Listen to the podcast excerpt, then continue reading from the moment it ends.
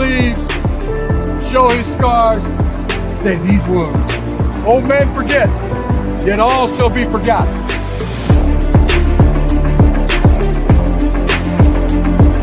For he today who sheds his blood with me shall be my brother. Got a question for you. Who's got it better than us? Nobody!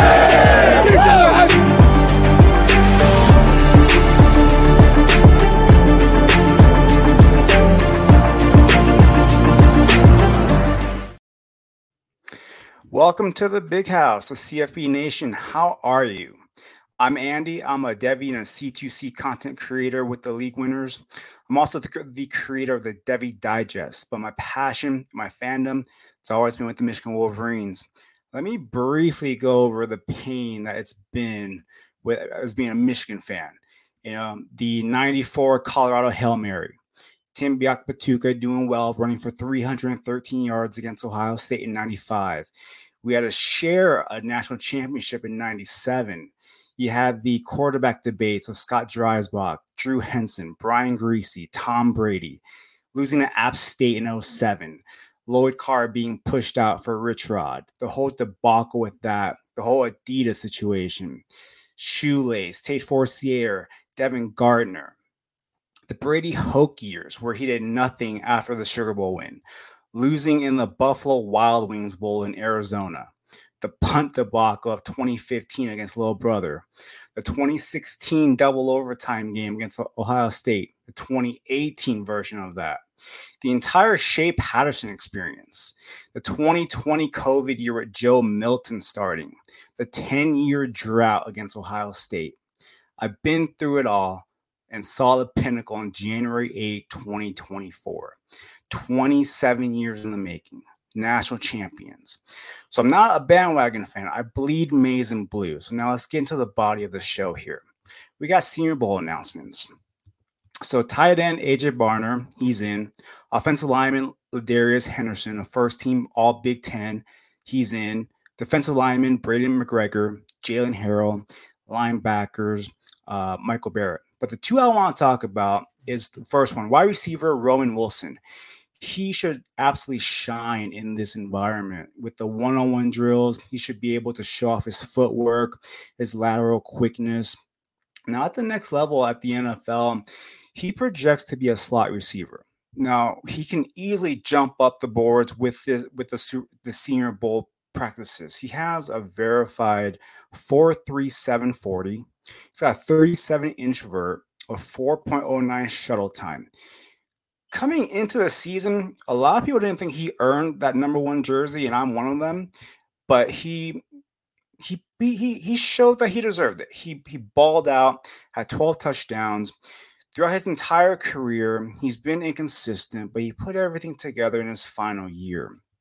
Now you can argue he's a top three slot receiver in this NFL draft, and possibly tw- top 12 overall. So he's someone that be, I'm going to be looking forward to at the Senior Bowl. Secondly, I want to talk about is defensive back Mike Sainristil. Now, he is someone that epitomizes the model the team, the team, the team. He did eh, whatever that was asked of him. He was recruited as a wide receiver, had 36 catches, over 530 yards, five touchdowns, was asked to move to corner to help the team. He was all for it. He didn't transfer out, he didn't complain. He worked his butt off. And at the end of the day, 108 tackles, 15 passes deflected, four sacks, two forced fumbles, six interceptions, two defensive touchdowns, named team captain, and he helped seal the national championship against Washington. At the Senior Bowl, he should do really well, and he does project as a nickel corner at the next level.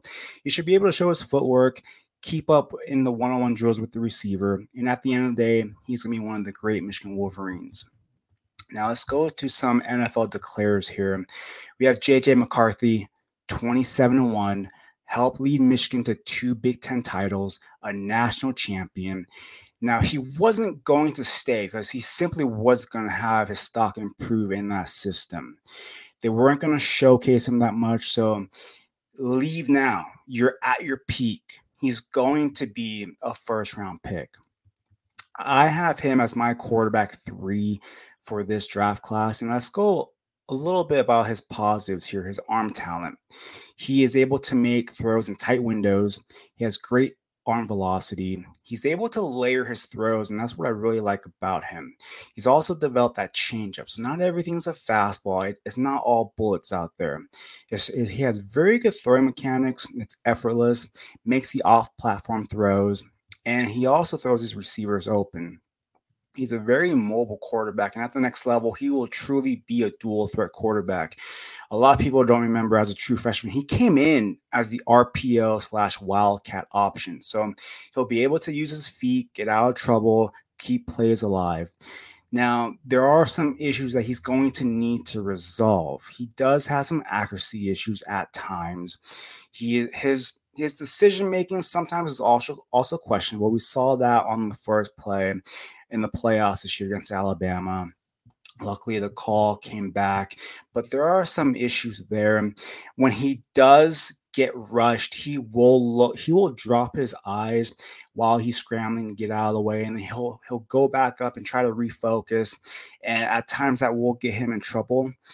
I've labeled his style play that mavericking style where it is a little bit reckless and it's kind of that give and take. You know, he's he's he's gonna he's, he's gonna drive you crazy at times, but he's gonna make some really good throws.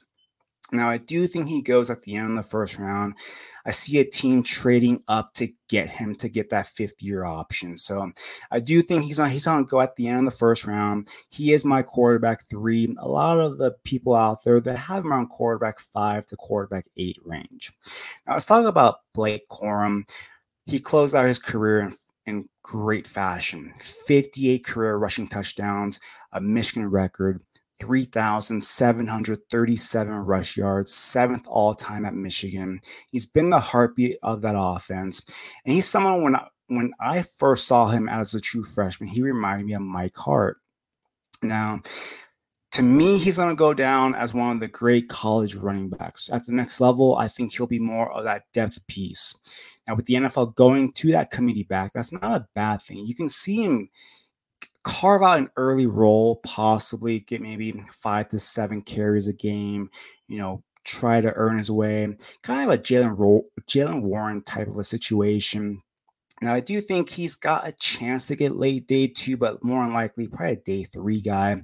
Uh, let's get to his profile real quick. He's got that thick build, very instinctive runner, good short area burst, He's a good one cut runner, excellent vision, and he is a better receiver than his profile would suggest. But he doesn't have that breakaway speed. His size, that's going to be a concern, and his pass blocking at times can have some improvement. Also declaring his defensive tackle, Chris uh, Jenkins. He's a fifth ranked defensive lineman for Mel Kiper. He is a 6'3, 303 pound, athletically gifted defensive lineman. He should absolutely test out of the waters. He does have some verified testing out there. He's got a 7.16 second three cone, 9 feet 8 inch broad jump, and a 34 inch vert. He's a very powerful, twitchy athlete. He's a stout run defender eats up space. He's someone that I can easily see go in day one, if not day two. Now we also have linebacker Junior Colson declaring he's Mel Kiper's third ranked linebacker. He made an impact right away as a true freshman. He's a playmaker, a leader, finished the year with 95 tackles. He's really good in coverage, has the speed to keep up with the tight ends. He's a better coverage linebacker than a rush linebacker. So at the next level, I do see him fitting probably probably be more of the off-ball linebacker. So I do like him at the next level. His speed, that's the trait that he's going to hang his hat on at the next level. We have offensive lineman Zach Zinter. He declared he's a fourth ranked guard per PFF. And uh, finally, we have wide receiver Cornelius Johnson. He is a 6'3, 208 pound wide receiver. He's always showed potential. To me, he's kind of similar to that Donovan Peoples Jones mold. He does have a verified 4 5 40 in high school. So he should be able to speed that up with all his time in college and with that, you know, strength and conditioning program. Now he made his last year count 47 receptions, 604 yards. To me, he's likely a late day three guy. Now, we do have some portal news. We have a guy coming in here, Jaishawn Barham. He's a 6'2, 230 pound linebacker, very athletic. He's got long arms. To me, he's someone that's going to be more of that off ball linebacker where he can disrupt the passing lanes with his length. As a rusher, he more fills in a gap rather than be disruptive and make play. So I do think he ha- he has a spot. He can carve out a spot with the starting lineup. So I am interested to see how he does in spring and fall camp.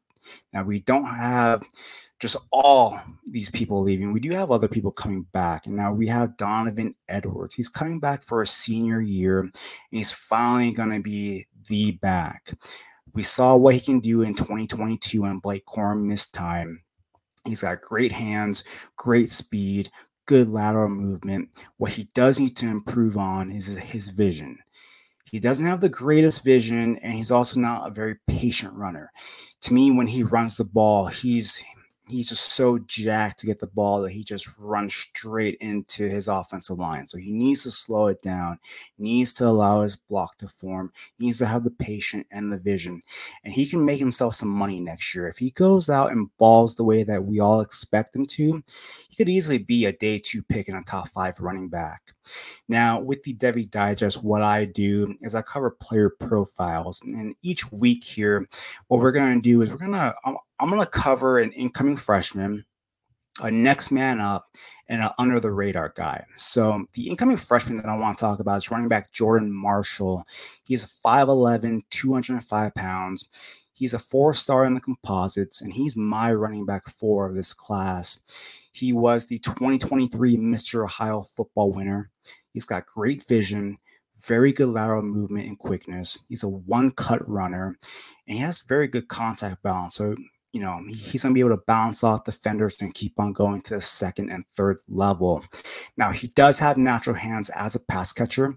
He's not as good as Donovan Edwards, but he's better than, than Corum. Now, he is a home run hitter and he's not afraid to run between the tackles and he will fight for additional yards. What I think the coaches will love about him and what I think he'll get early playing time is he's a very good pass blocker. Now, let's take a look at that running back room. Now, we'll, we'll, we'll, we'll cover all these guys later on, you know, during the weeks and in the upcoming months, but we have Donovan Edwards coming back, Kalel Mullings, Benjamin Hall, and Cole Cabana. I really do see Donovan Edwards being the 1A, and Kalel Mullings being the 1B. And I really do think that Marshall can come in as that third back, fill in for depth, come in to spell Edwards, to spell Mullings. And whenever there is a blowout in, in the beginning of the season, he, he'll, he'll be able to get on the field that way and show his chops. So th- that's the running back room. Now, the next one we have is the next man up segment here. Now, with this profile, who I'm going to be talking about is wide receiver Semaj Morgan. He's 5'10, 176 pounds. He's a three star in the composites. Now, he earned playing time as a true freshman, made an impact late in the season due to injury when he had to come in and show what his worth was. And he received those manufactured touches. He was schemed up and he did really well. He's a very twitchy athlete. He became the wide receiver three this past season. And now, during the playoffs, the stage was a little bit big for him. We saw him with that fumble on, on the punt return, but a full year full camp for spring and fall. He's going to be the next man up. We have Roman Wilson leaving, Cornelius Johnson leaving, Darrius Clemons transferred out. He's the next man up. Now, the final one we're going to talk about is the under the radar profile of the day, and that's going to be left tackle Andrew Gentry.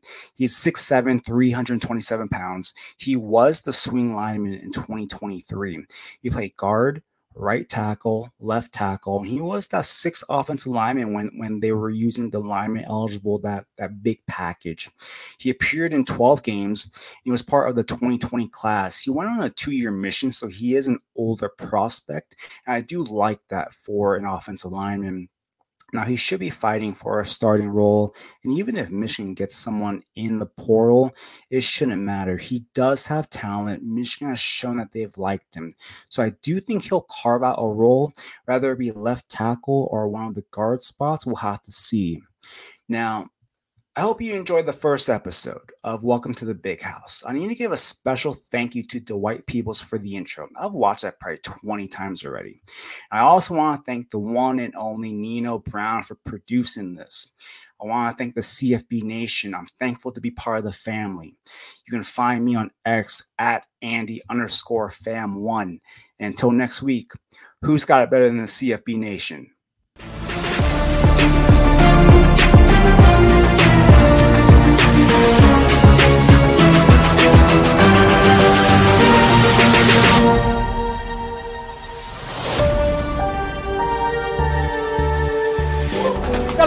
For you.